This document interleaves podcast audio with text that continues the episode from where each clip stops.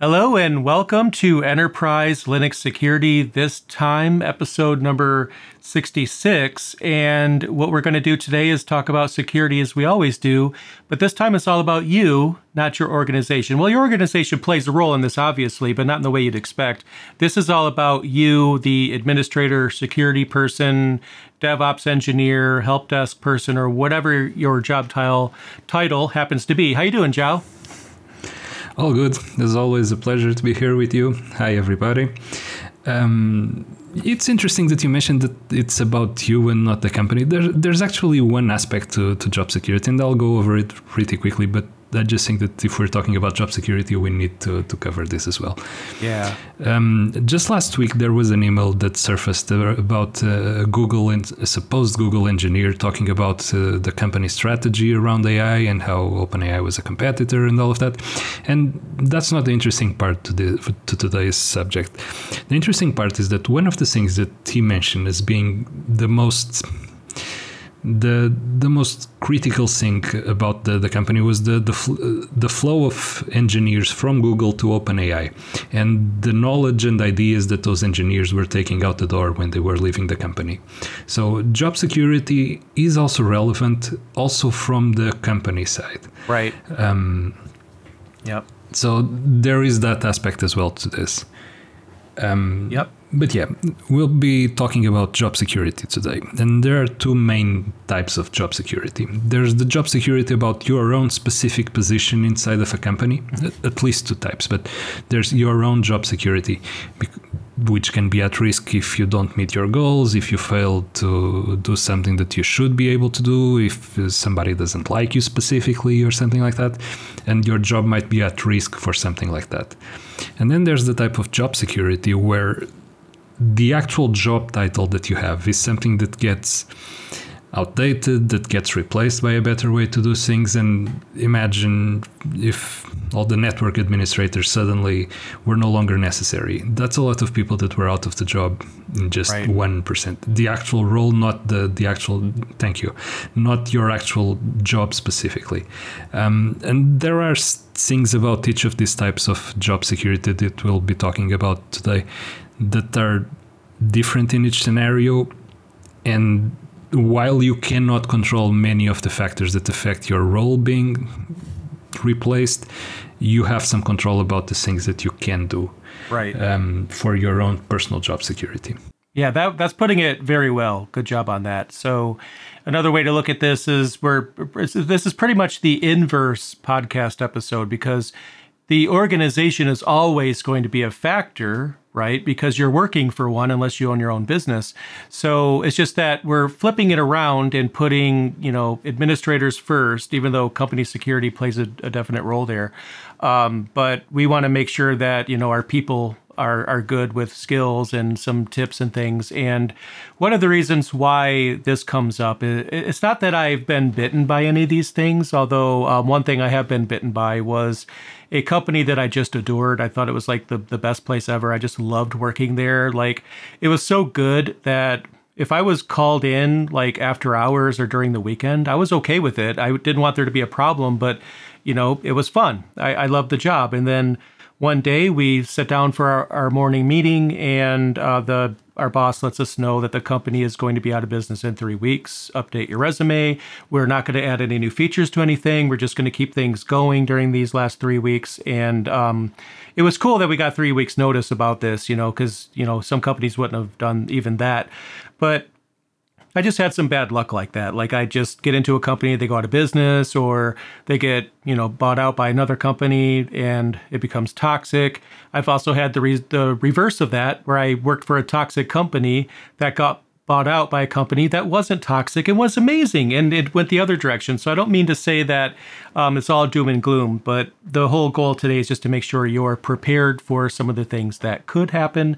So we have a list of things that we're going to go over that we think are going to be some good things to keep in mind.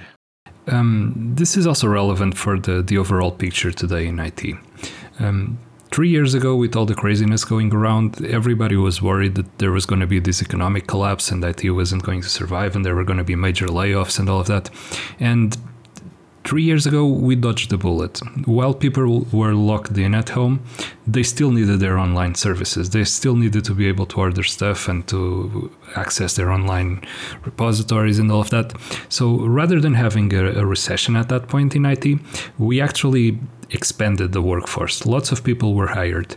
Um, Amazon thrived during that period. They hired like ten thousand extra people. Right.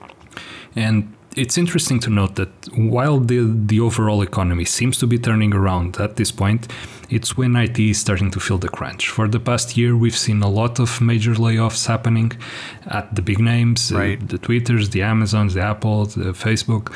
Um, it's interesting that there's this delay, there's this, I don't know, it's a disconnect between the actual economy of the real world and the I T stuff.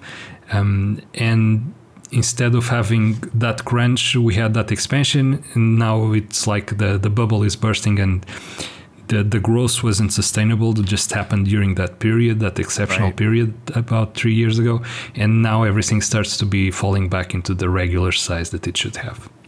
Complete agreement. That reminds me of another reason why I came up with this idea. I mean, the elephant in the room is, look what happened to Red Hat. You know, there there's a layout, there are a bunch of layoffs there, and I have friends that work there, as many others in my, my circle do. So, you know, that's another example of this too. Um, the first thing that I'm going to bring up is not technical. It's not exciting. It's um, basic knowledge, but, you know, some people need to hear this. I don't know who you are, but some people need to hear this. And um, it, the first tip is keep a cushion. And that's not specific to I T, obviously, because you could use that with any job. I don't care what you do. Um, you, you know, just like I, I said that I loved that company I worked for. If you would have uh, asked, asked me like uh, a month before that, did I think the company was going to go out of business? I would have said, no, no, everything's fine. And then, you know, until it wasn't, right? So, um, and it wasn't anything wrong with the company itself. It's just that the company that owned the company decided they don't want to do that anymore. So it's just one of those things. Um, keeping a cushion is just making sure you just keep putting money in savings, you know, from your paychecks, just keep it going.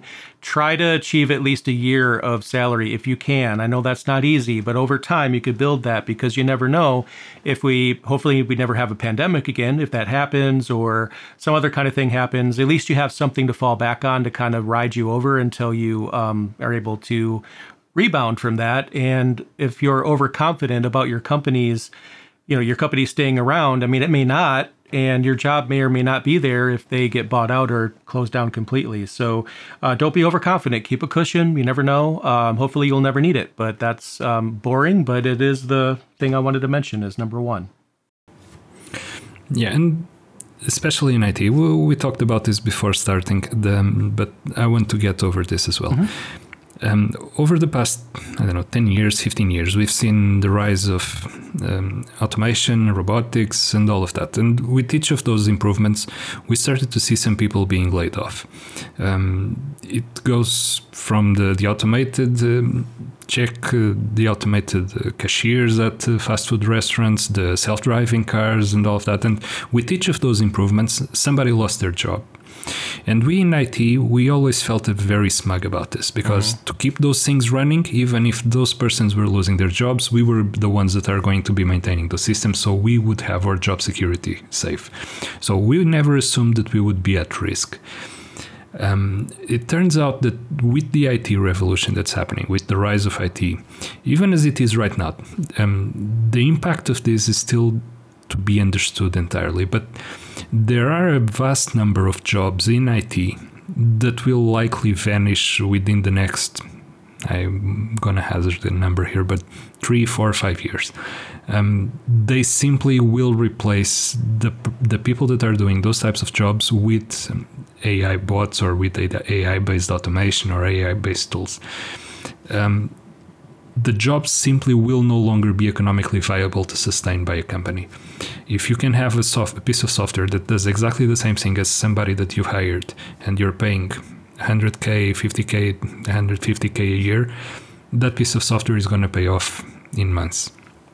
Mm-hmm. So even if you always felt that in I T you are not going to be hit by this, it's very easy to overestimate the importance of our jobs in I T um, when compared to other people. Uh, but Those jobs are at risk today, and those jobs will be at risk until the end of the year, next year, something like that. And we still don't understand entirely the the reach that this revolution can have. Right. The, the industrial revolution, the globalization, all of those put together will not match the impact of A I. And the, the amount of time that it will take to happen is measured in a couple of years at most. Yeah, I mean, this industry in general, there's just so many changes. It's just like, sometimes one buzzword can come out, like DevOps, which which kind of came out of nowhere. Like who could have saw, who could have seen that coming? And who knows what disruptive thing is going to come out next? It, but it, it's part of what makes it exciting. It's part of what also can sometimes make it a little bit um, anxiety-provoking. But it is what it is. And just like you said, you have to kind of be able to roll with that because the industry is definitely changing. We're not all sure exactly how yet, although we have a, a pretty good idea. But there's a shift. There, there's especially in the Linux community where you have, um, you know, Red Hat um, having gone through layoffs and things like that. I mean, th- there's there's a, there's definitely a change coming, and I think that's um, to your point. You got to keep abreast of everything and just understand um, where you fit in this, and keep making your skill, keep improving your skills. Yeah, so we're going to cover, like you said, like you started, um, the things that you can do to try and alleviate this somewhat, or to try to respond to these changes, but you should not take anything for granted at this point. Yep. One of the best things that you think that you can do if you're interested in trying to get some job security is to never stop learning. Keep learning. Don't assume that you just learn everything that you need to and now you're just going to work with that. Um, there's always the next thing. There are next things happening like every other week.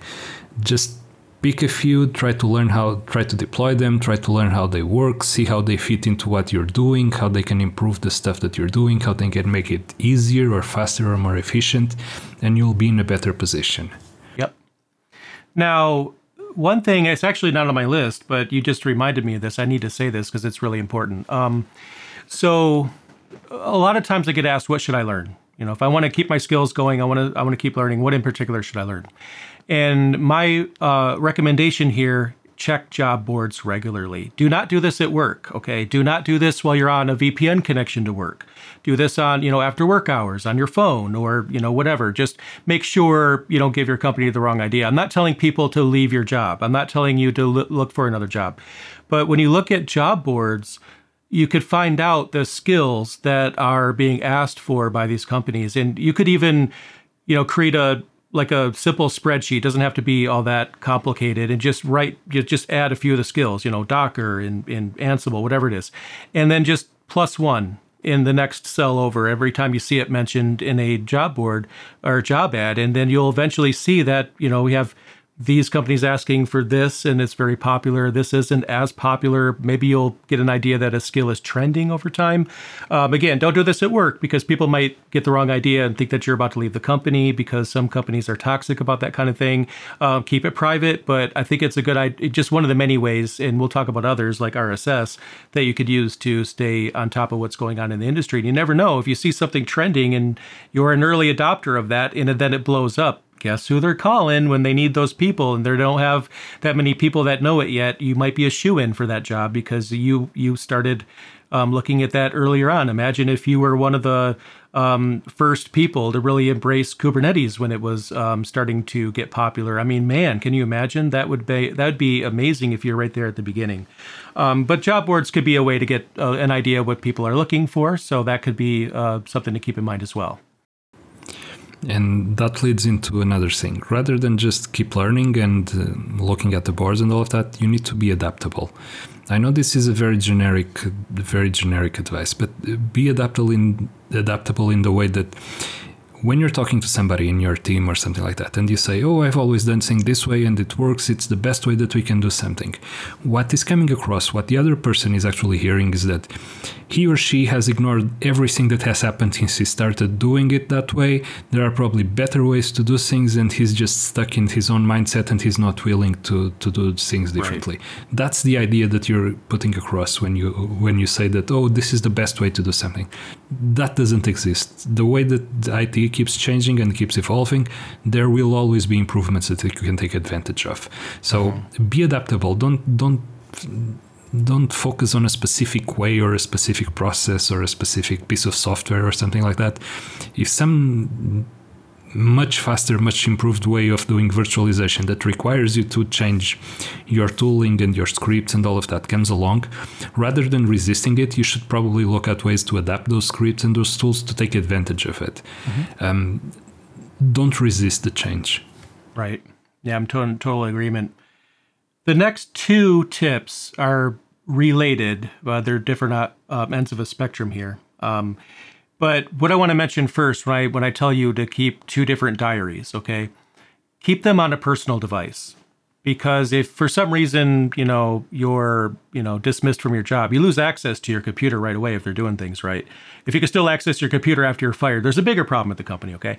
Um, but um, that being said, if um, what you want to do is keep a couple of diaries on a personal device. Um, you, you may not want to update this at work because, you know, um, depending on if your work is okay with cell phone use during business hours. But um, these diaries should be on a personal device, not a company device. So that way the information stays with you. And it, th- these diaries don't have to be like very super complicated. But the first one is going to be a diary of achievements. And this is something that I feel like a lot of system system administrators don't do well. What I mean is, you let's say you install a patch and everything goes fine. Like there's no problems, and you know it's one of those things like, man, that was easy. That that just applied and there's no problem. Um, then you don't think about it ever again because you it, it, you did the thing, you checked the box, the ticket's closed, you move on.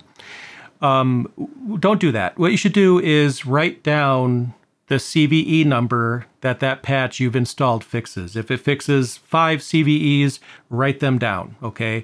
And this di- and this part of the diary doesn't have to be all that complicated. Just just list the C V Es.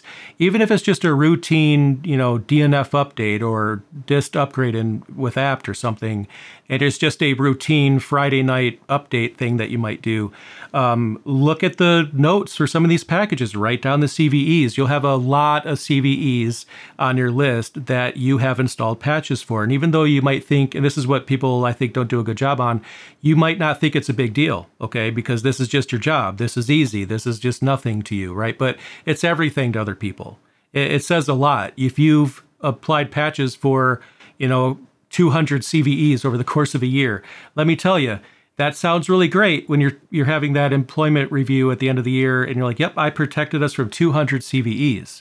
Um, even though it might not think, seem like a big deal to you, It, it's very possible, for all you know, that there could have been a really big company disaster that didn't happen because you decided to update some packages and protect from those vulnerabilities. And other achievements that you might put on this achievements diary could be, I've uh, implemented configuration management, or I set up a Git server for all of our config files, or upgraded uh, CentOS to the latest version um, because it was end of life or whatever, right? Um, there's so many different things. What you don't want to do is have your end of year performance review and just not know what to say. Okay, this happens a lot because we don't think about it, but um, write these things down. They matter, okay? All of these things matter because if you don't do this, then um, the person might be thinking, what has this person been doing all year? Um, the fact that you haven't had a massive company collapse of servers in a year is probably, you know, meaning you're doing your job, but the other person doesn't know that, right? You need to make sure that you keep a list of your achievements and keep them on your phone or a personal device. So that way you can pull it out. Yeah, I did this, did this, this, this, this, this. If you think there's stigma about phones, you know, send it to a printer, bust it out during your review. Make sure you have something to say, and uh, don't think of anything as being, um, you know, just uh, not a big deal, because all of it matters. Numbers matter on those performance right. oh, reviews. Oh yeah. Um, so if you companies are sticklers for numbers, if you have the metrics to show for your work, that's even better. Mm-hmm. Like you were saying, two hundred C V Es, that's amazing. Mm-hmm. Throw that number out there as often as you can. Oh yeah. Um, another thing that you should be looking at is specializing rather than generalizing your knowledge. Um, if you know a bit about everything, but you don't know too much about some specific aspect, um, that just means that other people can replace your job entirely because the level of knowledge about specific stuff isn't that much. this is not this is not a contradiction of something that we will suggest as well, that you should be should never be the only one to know something, but it also means that you should be focusing your learning and your knowledge around one specific technology or multiple specific technologies, as long as you go beyond just scratching the surface. Um, learn how to do something and learn how to do it well. Kubernetes is a is a good idea. Uh, do, other types of virtualization, but don't just know how to create a V M and fire it up and shut it down and how to deploy the O S there. Learn how to move V Ms across hosts, how to create a cluster, how to manage clusters of V Ms. All of those things go beyond just the basics. Oh, yeah. Um, the, the rationale there being what I just said. If you don't know enough to make you stand out on a specific field, then you're not going to be relevant in the overall picture, because everything that you do, somebody else can also do or do better. So, yeah, uh, try to specialize on some stuff and learn more about those things than about the rest, so that when somebody has an issue with one specific area and, oh, that guy knows about it, I'll better go and talk to him or ask him and he'll help me out. And that's relevant for, mm-hmm. for your job security. I would also go as far as to say to, to have a secondary specialization. Don't, don't let that steer you away from your primary specialization, but it's always a good idea, even if it's like, you know, not as much studying, to kind of just have a secondary topic that you're kind of revving up to, just in case your primary one um, goes a direction you don't like. Then you're, you're you're still in progress of learning something else as a secondary specialty. That just might make it easier to pivot later. Um, maybe you'll see something in an R S S feed that uh, seems like it's getting popularity, which brings me to the next one, um, our, an R S S app. Uh, make sure you have one and, and and take a look at it, you know, in between tickets or something. You want to know um, what, what you don't want to have happen is your boss to come come to you and, and say like, uh, yeah, this uh, vulnerability that's all over the news, are, is that a problem for us? And then you're like, what vulnerability? Um, what you want to say is, oh, yeah, I read about that this morning and um, I took a look at everything. Um, so far, it doesn't look like we're affected, but I'll just keep an eye on it. You sound so much better that way, because you would have um, seen it in an R S S feed if it's that popular. Now, to be fair, it could still happen every now and then that you may not be aware of something, but you want to keep learning and keep your eye on the R S S feed so that most of the time, Uh, you know, you sound like you're, and you are legitimately keeping up with the industry, and you know what's going on, and you know what's trending, and you're aware of this. Uh, because if, if you are not at least sounding like you're passionate about about the industry that you're working in, then the question might be, why are you doing this? You don't even seem to like go the extra mile, and you're just doing the minimum. But uh, you know, keeping up on the news will make will will definitely separate you from other mindsets for sure. I have another one, and I know this one is controversial and some people don't agree with me, but anyway, um, take it easy with the certifications. There are people listing like twenty different certifications on their curriculum. Um, that just means one thing. You've learned to be very good at taking exams. Right. Um, the certification is just the starting point for you to learn how to do something. But passing a certification doesn't actually mean that you're that great at doing that thing. It just means that you passed the exam. Um, take it easy with that. It's not that they're all bad or that they're inherently bad or something like that, but it's very easy for certifications to be based on curriculums that are outdated. So you're learning stuff that the way that it was done like five years, ten years ago. Uh, there are certifications out there for networking and for system administration, which are the ones that I'm more familiar with, that are going to give you the basics. And sure, the basics don't change. You need to do your user management and your basic security stuff and all of that, but they don't give you the the actual necessary knowledge that you do to do your job properly. So don't take the certification as the end all be all for whatever you're going to be doing or whatever you're doing. It's just another step. And if you want to skip one certification out of twenty different certifications, it's no big deal. Um, learn to do your stuff, learn to do the things that you need to do properly, rather than just focusing on passing a certification or something like that that might be outdated. It's very expensive, will take some months of your time to get properly through. And I understand that there are people that are going to disagree with me on this, and it's fine, but this is my view on certifications. Well, it's not controversial. It, it's true. I mean, I'm telling you, as, as as somebody who was a director of operations for years and involved in the hiring process, um, everything you said is true. And I'll tell I'll tell you some of the reasons why.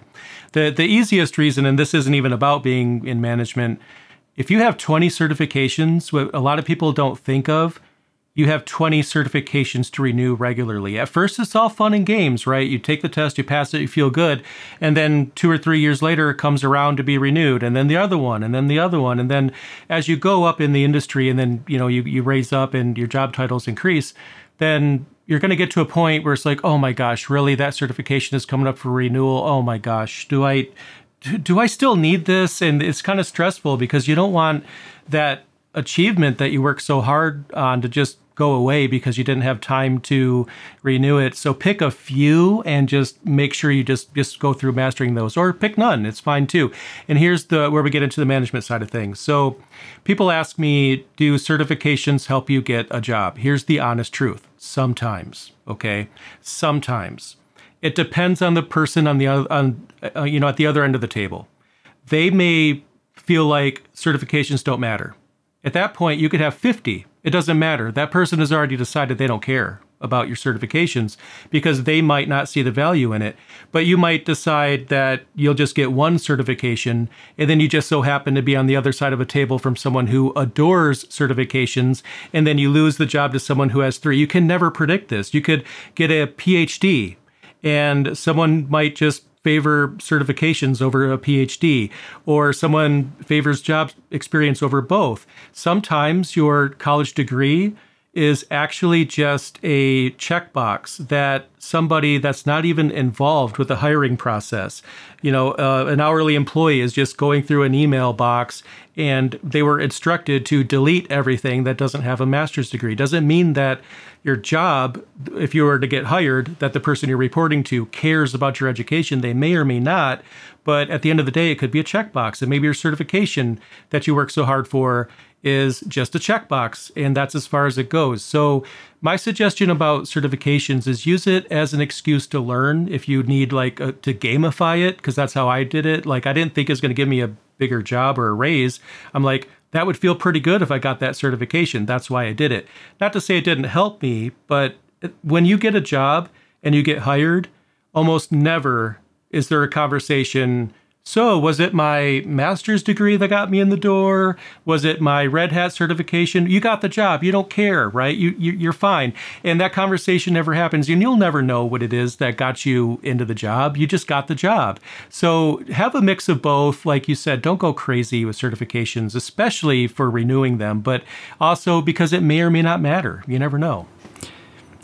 And if you want to get really sneaky about it, if you're going for a job interview and you want to know if you should bring up the certifications or not, just look the, the enterprise that you're applying to, the company that you're applying to on LinkedIn, find the H R person and see how many certifications that person has listed, because people tend to project the stuff that they do on others. So if that person has ten certifications listed, then you might want to bring up that you have some, I don't know, some C C N A or some Red Hat or something like that also, because they find it valuable enough to list. Um, not everybody will do that. Um, Like you were saying, some people just look at certifications as, uh, as an opportunity to learn more rather than just, oh, here is another checkbox that I have for, to show for what I'm doing and for the jobs that I'm going to apply for. Um, again, depends a lot. But yeah, if you're in that position where you're going to go for a job interview, look up that person, look up the, the H R department of the, the company you're applying to. Another trick that's similar to that is if you're thinking about getting a certification, not all of them do this, but some of them do. They will literally have uh, logos for companies that use them as a qualifying factor to get in the door. If the company you're applying to has their logo on the certification site, chances are you should probably bring that up because it's right there. And the company you're applying to may not have the certification listed anywhere, but the you know certification company that proctors the test or whatever, um, they might have that company's logo on their page. And you know right then and there, okay, yeah, it matters. And you have evidence of this because it's literally right there. Um, again, not all of them do this. A few of them do. Just check that, because you'd be surprised how many of these certification companies brag about the companies that they like. They'll give them a like a discount on yeah. vouchers or something, and they have some kind of relationship going on. It happens all the time. Yeah, absolutely. Another thing that's important for you, and this is important to keep a job, and this is important to get the job if you happen to lose yours, improve your soft skills. Um, and here by soft skills, I'm just meaning stuff that's not actually the job that you're going to be doing, but it's stuff that makes your job easier. It's very likely more important for you to know how to Google properly and find the solution to a problem through Google than through memor- than memorizing all the parameters for an obscure Linux command. It will be more helpful throughout your work career and toward, throughout all the stuff that you're going to be doing throughout the day to be able to find information faster than just memorizing an encyclopedia. That's why you have man pages. Yep. Um, It's better to learn how to how to Google stuff. And today, it's also very useful if you are writing scripts or writing code. It's better for you to know how to write good prompts than writing the code from scratch. So learn how to write good prompts that get you the result that you want from a chatbot than actually writing the code and then debugging it and then spending hours looking for solutions somewhere. Learn how to get that information from a chatbot. They're available, they're out there, they're going to improve your... the stuff that you can do right now, so abuse them as much as you can. It's going to work towards you. Yep.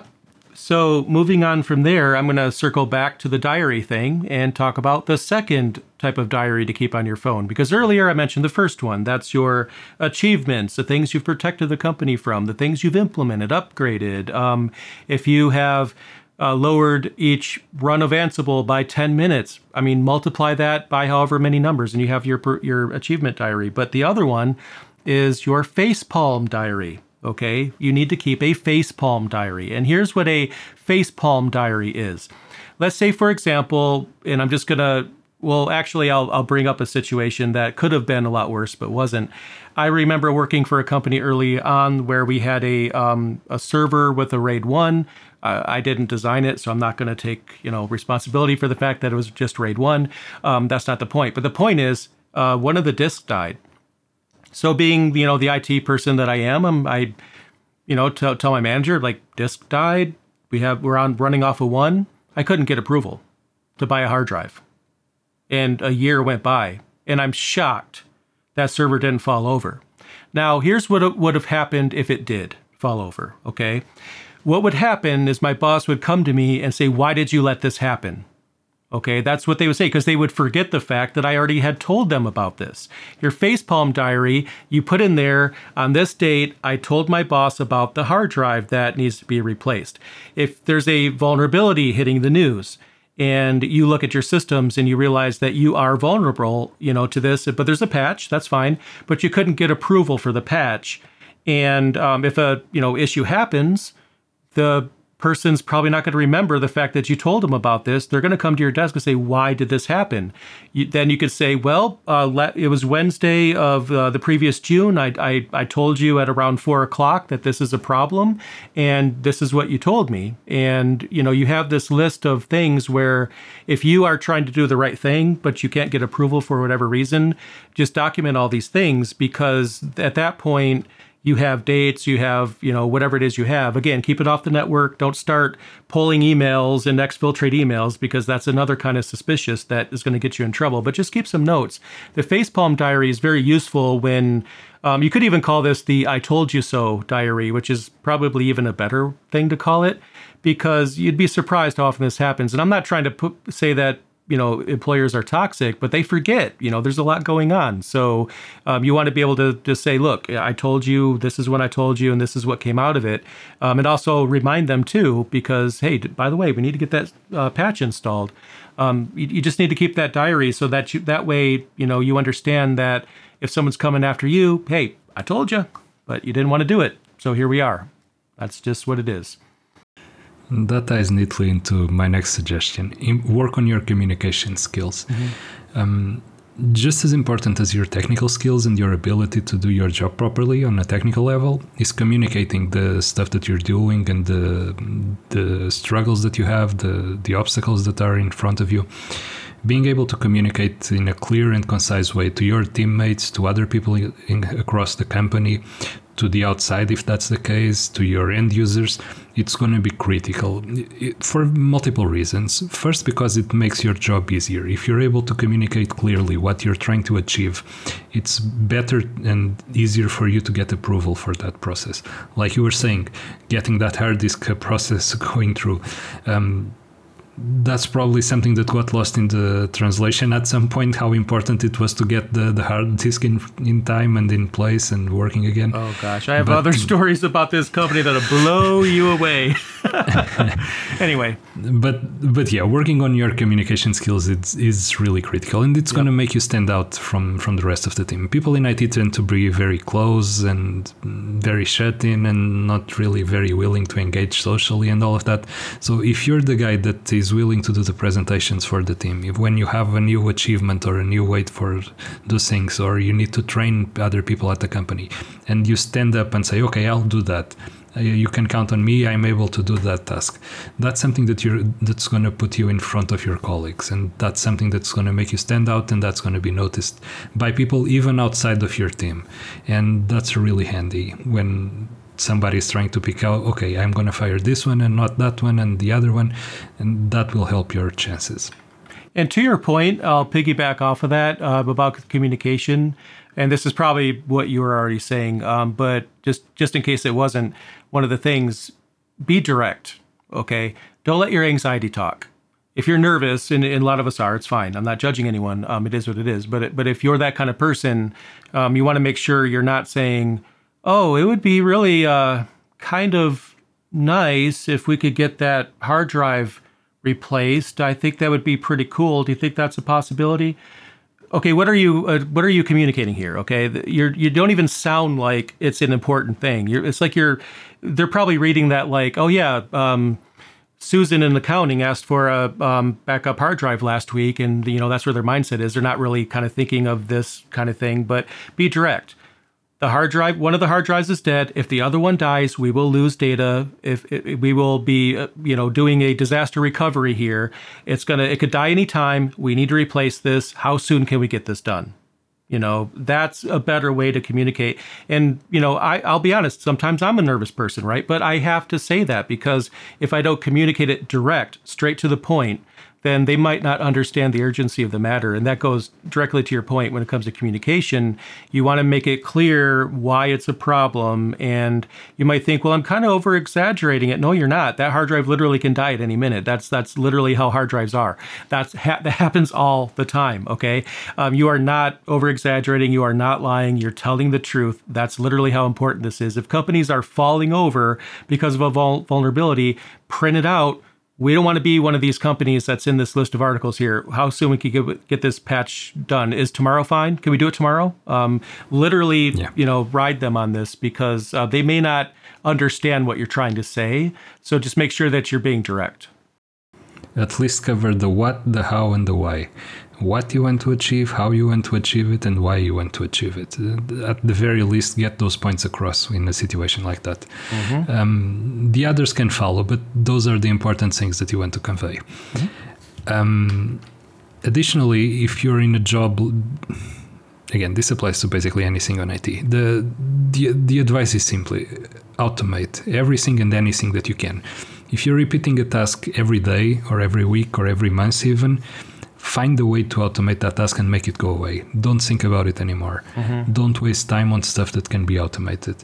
It's going to make you more efficient. It's going to make your work more predictable, and it's going to make you have more time to learn and have more time to dedicate to other issues. Stuff that can be automated can be ignored, basically. Yep. If it's a new system that needs updates and there's no problem deploying the updates automatically, do that.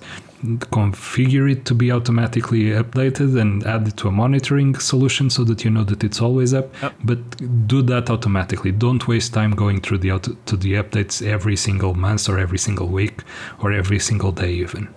I completely agree. And I'll tell you one way you don't gain job security, and that's by keeping all the information to yourself. You know, there's there's people, and maybe you've run into a person like this, where, uh, you know, you ask them, how do I do this procedure? Like, you don't know how to do the thing? Well, go learn it, because I, I spent the time learning it. Just, just go learning it. Uh, you know, some people think like their job security is strengthened by how much they keep to themselves. But the reality of the situation is you, everyone in the company just thinks you're arrogant. I'm sorry, but that's just how it is. And I've seen people get fired for this. So do not be that person. People want a team player. That, that's that's why it's a team. It's not you and the team. It's you are in the team.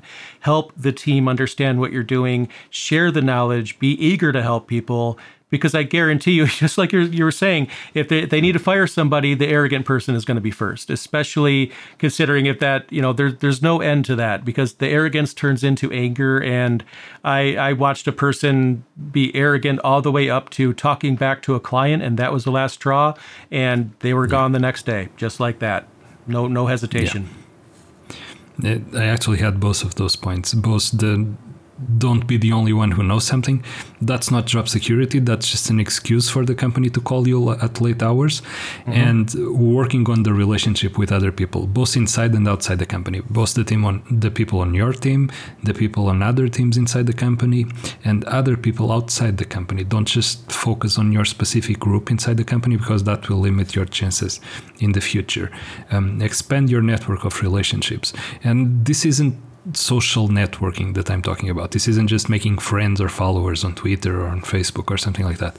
Go to events, go to conferences, have face-to-face time with people that you actually know about and shook their hand and actually shared a coffee or a beer or something like that, and just talk to people, know people, um, more than just online connections. That's really important, and you'll it's the type of thing that you're only going to miss when you need it and you don't have it. Mm-hmm. I completely agree with that as well. The last point I have here is that you better enjoy problem solving.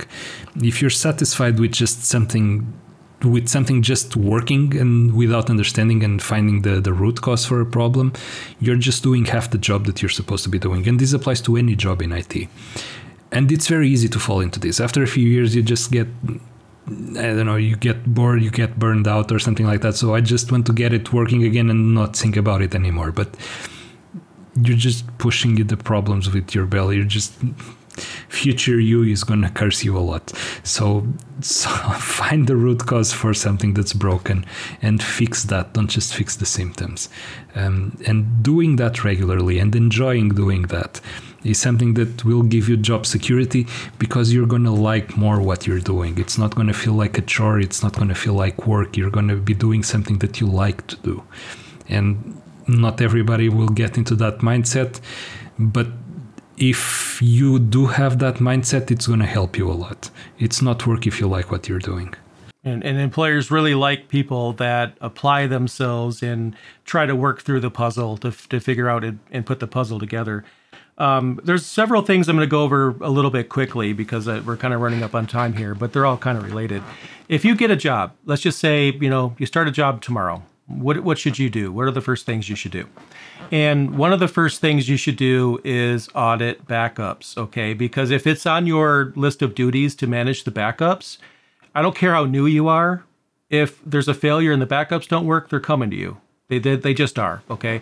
Obviously, if it's your first day, that that's, that's you know, kind of crazy. But uh, you, you want to make sure that you test the backups, you know what is being backed up and where it's going, and you know what if it's a good backup strategy. Because again, you know, if you, you lose data, that's a big problem.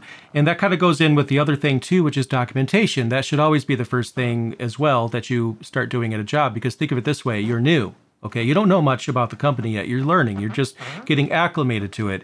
And that new employee mindset, you will lose that. Okay, five years later, you everything's going to be muscle memory for the most part. and you're just not going to ever have that mindset again. So while you still have the new mindset and you're learning things, you're already taking notes. If you're a good employee about, about the company, turn those notes into documentation. If it's not in their documentation system, but it's something that you figured out, keep putting that in there and volunteer to do that. Because again, when you have seniority on the job, it's muscle memory, and you're just not going to think about things the same way because of things becoming muscle memory. So that's a very important thing as well. So just make sure documentation, backups, document the backups, you know, what's going to what, um, that, that could be it. So that's why they fit very well together. But at least at that point, you know, if someone else is joining the company, they're not going to run into the same question marks you are because you ran into it first and you documented it. So all they got to do is read it, and you're making it easier for them. And people love documentation anyway. I mean, like, nobody's going to be mad at you for having better documentation for the company, you know? Absolutely not. Um, like you said, we're running up on time. I just want to go over two questions in the in the chat here. Um, the first is, is prompt engineer going to be a big thing going forward? Um, I don't think prompt engineer as a role by itself is going to be a thing, but it's going to be like Google. Everybody will need to know a bit of Google food to be able to do their work. So rather than a specific job title, it's going to be something that you're gonna know how to do, like using Office or creating a presentation or something like that. It's just a soft skill. And right. The other thing is a question about starting a job position near cybersecurity and later apply for an internal uh, promotion. I've seen that happen a lot. Um, one of the things that some people don't seem to realize, especially if they're new in I T or cybersecurity, you don't actually need a background, a technical background, to be in cybersecurity. There are lots of things you can do in cybersecurity without The, the technical background. That's why you don't work alone, you work on team in teams. Um, you can be the person doing the presentations, you can be the person in front of the, the customer explaining what you're going to be doing and how the, the operation is going to be happening, and these are the risks that we're going to be mitigating, and this is what we're facing, and these are the threats, and this is the parameters of the operation, and all of that. All of those things you're going to be discussing with your team. You don't have to be an expert on each of those. Uh, so you don't actually require that um, that technical know-how to, to be able to do something in cybersecurity. Yep. And I've seen people from sysadmin background, from support background, uh, from different backgrounds later pivoting to cybersecurity and different roles inside of cybersecurity. So yeah, that is something that is definitely very possible. Yep. And very viable. I'll also, you know, on that same co- that same comment that was made, I wanted to touch on that too. Um, one way to look at a job promotion is the fact that it's a transaction. I know that sounds uh, crummy, but it is the case. If you are in the market for a car, right, you, you save up the money, you go to the car lot, you want to buy a car. You're not going to just spend your money on the very first car you see. You're going to talk to them. You're going to research. You're going to you're going to want to know what you're getting for your money, because it took you a long time to save up for it. Um, at a company, it's okay that you want this promotion. They're not saying this, but it's like, okay, what do we get? You know, I'm going to give this to you. What are we going to get? And that comes down to numbers, because just like I was saying earlier, as you work, you know, you're going to keep diaries of different, different things.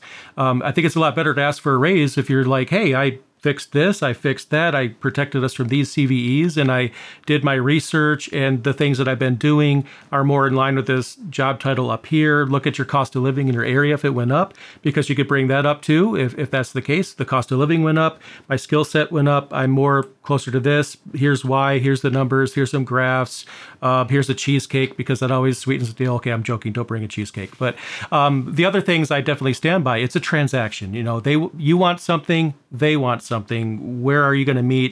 Uh, obviously, you have to be the right person for the job, because if you're Mister or Missus Arrogant, like we talked about earlier, uh, then they're not going to promote you, regardless of how qualified you are. So, so obviously, you cultivate that. But uh, if you feel like you, you know you're a shoe-in for this, bring some information, bring some data that that backs up what what it is you want to achieve.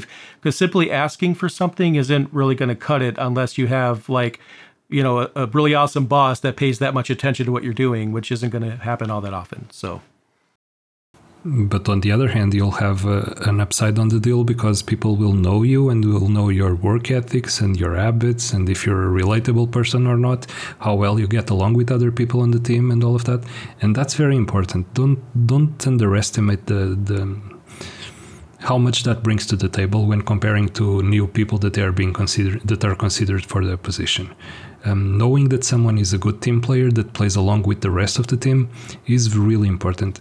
I mean, everybody knows that person in I T that's amazing at what they do, uh, great, the rockstar programmer, the great sysadmin, the, but they're just annoying as hell to, to deal with. Nobody can speak with them. They're just very toxic. They'll shut away inside their room. They won't talk to anybody. They won't answer your calls or stuff like that.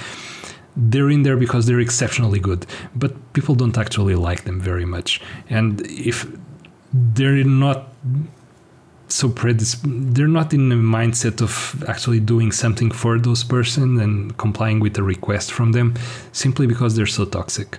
Um, if you can bring to the table your personal relationship with other people in the team and all of that, that works out in your favor. It really does. And, and this really affects teams in ways people don't realize. Um, I had a new employee, super amazing, uh, very, very talented, and he's worked his way up. Oh my gosh, his career is great. But when, when I um, took him under my wing, you know, he was brand new. And, uh, you know, everyone left, but he, me and him, and he just takes me aside. He's like, yeah, that uh, person told me that uh, my solution is crap, it's garbage, and I should be absolutely um, ashamed of myself for coming up with something so stupid. And this is what he was told by this other person. That's the that's the arrogant person, right? And I said, okay, and I'm going to be completely, I'm, not, I'm going to take my filter away right now, okay? I literally told him, I'm sorry, that guy's an asshole. That's not true. Your your solution is amazing, and I think it's awesome.